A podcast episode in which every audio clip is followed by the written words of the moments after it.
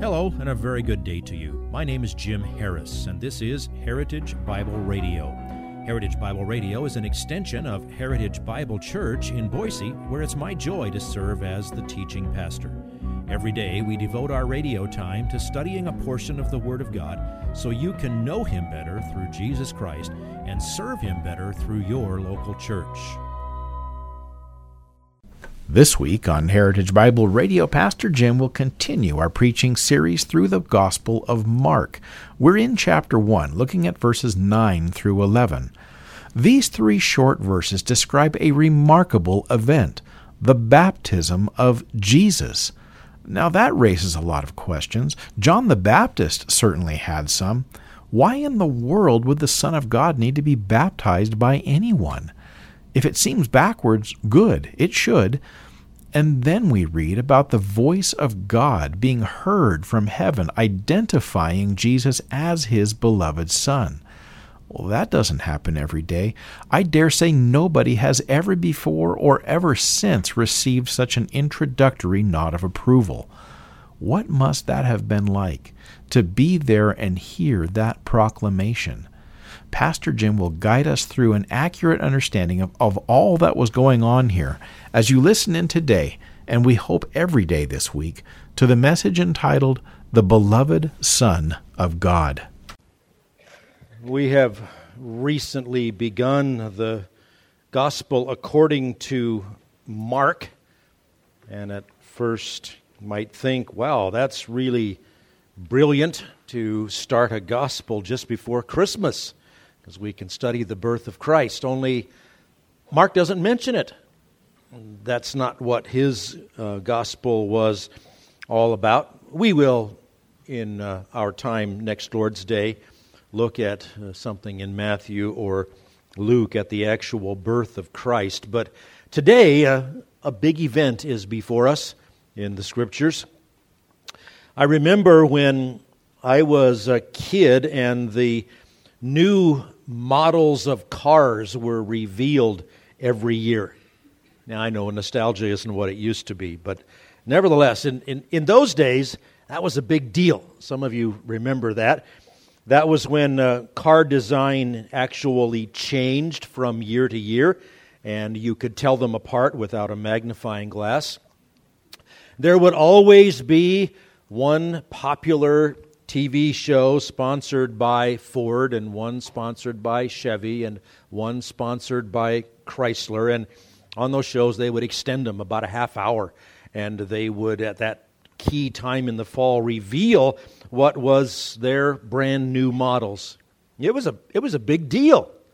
Uh, they built up lots of hype and suspense for weeks, and you know they'd show a car underneath a, a, a tarp or something like that, and then they'd reveal it. And a certain amount of ceremony came with the new models finally being shown in public. And our family would gather around the TV set. Sometimes we'd have to endure the program that we otherwise wouldn't have watched just to satisfy our curiosity and offer our critiques of the latest thing that was going to be on the street next month. Of course, the, the real critiques, the ones that mattered, came the next day at school when you'd find out if you were really believing the right thing was cool or not. Well, today we're going to look at a passage that describes something like that, but way more fantastic, bigger, better. The most crucial unveiling of all human history so far. There's going to be a bigger one when he comes back. But today we're going to look at the beginning of the public ministry of Jesus Christ. It is Mark's record of the moment that Jesus was unveiled in public to begin his three year plus ministry.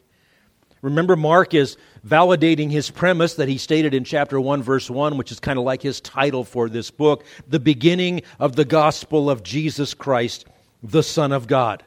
He's going to show us the inauguration of the earthly ministry of the King. Now, we're going to take it in three bites. We're going to ask the question, why was Jesus baptized? And for that, we're going to take a short side trip to the Gospel according to Matthew. Then we're going to see Jesus comes to John, and the Father identifies the Son. But we want to ask, why was Jesus baptized? Now, we have the privilege of four Gospels to compare and to harmonize with each other. For his Roman audience, things did not matter that mattered in other situations. So Mark um, didn't include something that I think we do well to consider this morning as a supplement to our passage. So to get ready for Mark 1 9 through 11, let's look at Matthew chapter 3, verses 13 through 15. Matthew put it this way Then Jesus arrived from Galilee at the Jordan, coming to John to be baptized by him. But John tried to prevent him, saying, I have need to be baptized by you, and do you come to me? But Jesus, answering, said to him, Permit it at this time, for in this way it is fitting for us to fulfill all righteousness. Then he permitted him. Now, John the Baptist, or as the text literally describes him, John the Baptizer, has been on the scene for several months, probably around six months. He is faithfully fulfilling his special role as the forerunner of the Messiah, Jesus Christ.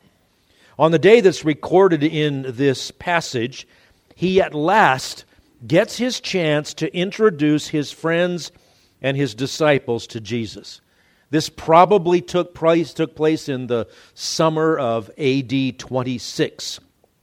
Jesus arrives, and uh, frankly, I think he shocks John the Baptist by coming to him to be baptized. And the text specifically says he came to be baptized by him.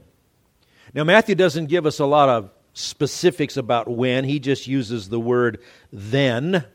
Mark simply says, in those days, referring to the days when John the Baptist was baptizing people every day out by the Jordan River.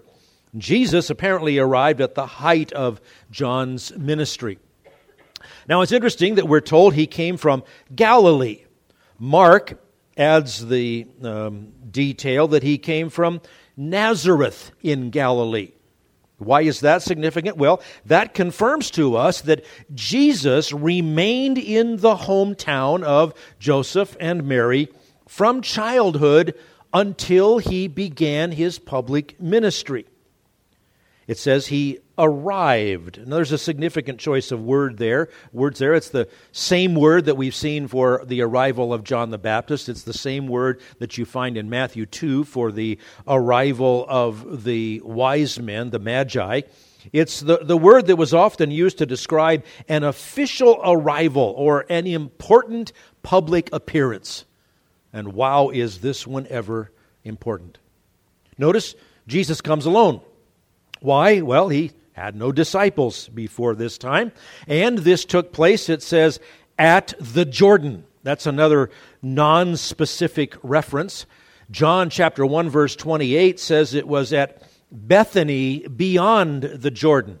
Now, there's a couple of Bethanies. There's the one right outside of Jerusalem where Mary and Martha and Lazarus lived, and Jesus stayed when he was uh, in Jerusalem. But this is a different Bethany. It's Bethany beyond the Jordan. Now, beyond the Jordan would be from the frame of reference of Jerusalem, so probably on the east side of the Jordan River, but archaeology uh, has so far not been able to tell us the precise location of Bethany beyond the Jordan. All we know is that it was somewhere between Jericho and the Dead Sea on the shore of the Jordan River. Obviously, you can get to heaven without knowing where Bethany beyond the Jordan is. But he came to be baptized by him. Jesus intentionally made sure that he connected the beginning of his ministry to the ministry of the forerunner, John the Baptist. And when he got there, John tried to prevent him.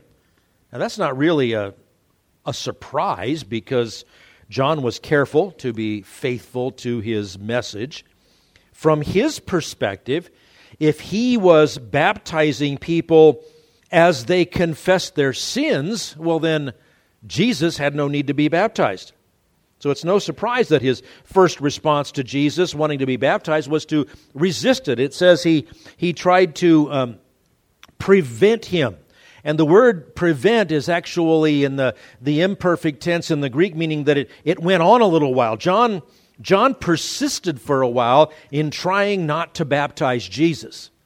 I'm sure that there's a lot more to this conversation that took place between John and Jesus that is recorded.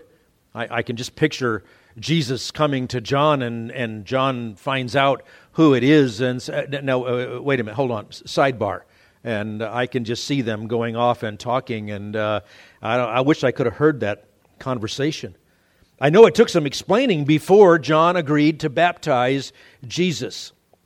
And he had a valid point. Why, why would he baptize Jesus when he was the one who needed a Savior and Jesus was the Savior? Shouldn't it be the other way around? You know, there were two occasions when John resisted baptizing someone, but the reasons were very different. There's this time where he doesn't want to baptize Jesus because Jesus is without sin. The other time, he didn't want to baptize the, the Pharisees and the scribes and the Sadducees who came to him because they were flaming hypocrites. They weren't worthy of John's baptism, but John felt he certainly wasn't worthy to baptize the Son of God. He was a humble man. And, and you can learn from his humility. On the one hand, he was the most important character to show up on the scene for over 400 years. And yet, he immediately submitted himself to Christ. He knew his own sinfulness, and he, he never thought of claiming to a position other than what God had wanted for him. And by the way, you realize that later on, Jesus would say, No one has ever lived who is greater than John the Baptist. So, one of the great lessons of the Bible to learn is that contrary to everything our world screams to us. If you would like this message on compact disc, let me know and we'll send it to you. You'll receive the entire message, not just the portion on today's program. You can order by phone at 353 4036 or by writing to us at 7071 West Emerald, Boise, Idaho 83704, or on the internet at hbc boise.org. Heritage Bible Radio needs your prayers and your financial support. Once again, you can reach us online at hbc boise.org or by telephone at 353 4036 or by writing to us at 7071 West Emerald, Boise, Idaho 83704. And if you need a church home here in the Treasure Valley, I hope you'll visit us any Sunday at 7071 West Emerald. For Heritage Bible Radio, I'm Jim Harris. See you next time. Bye bye.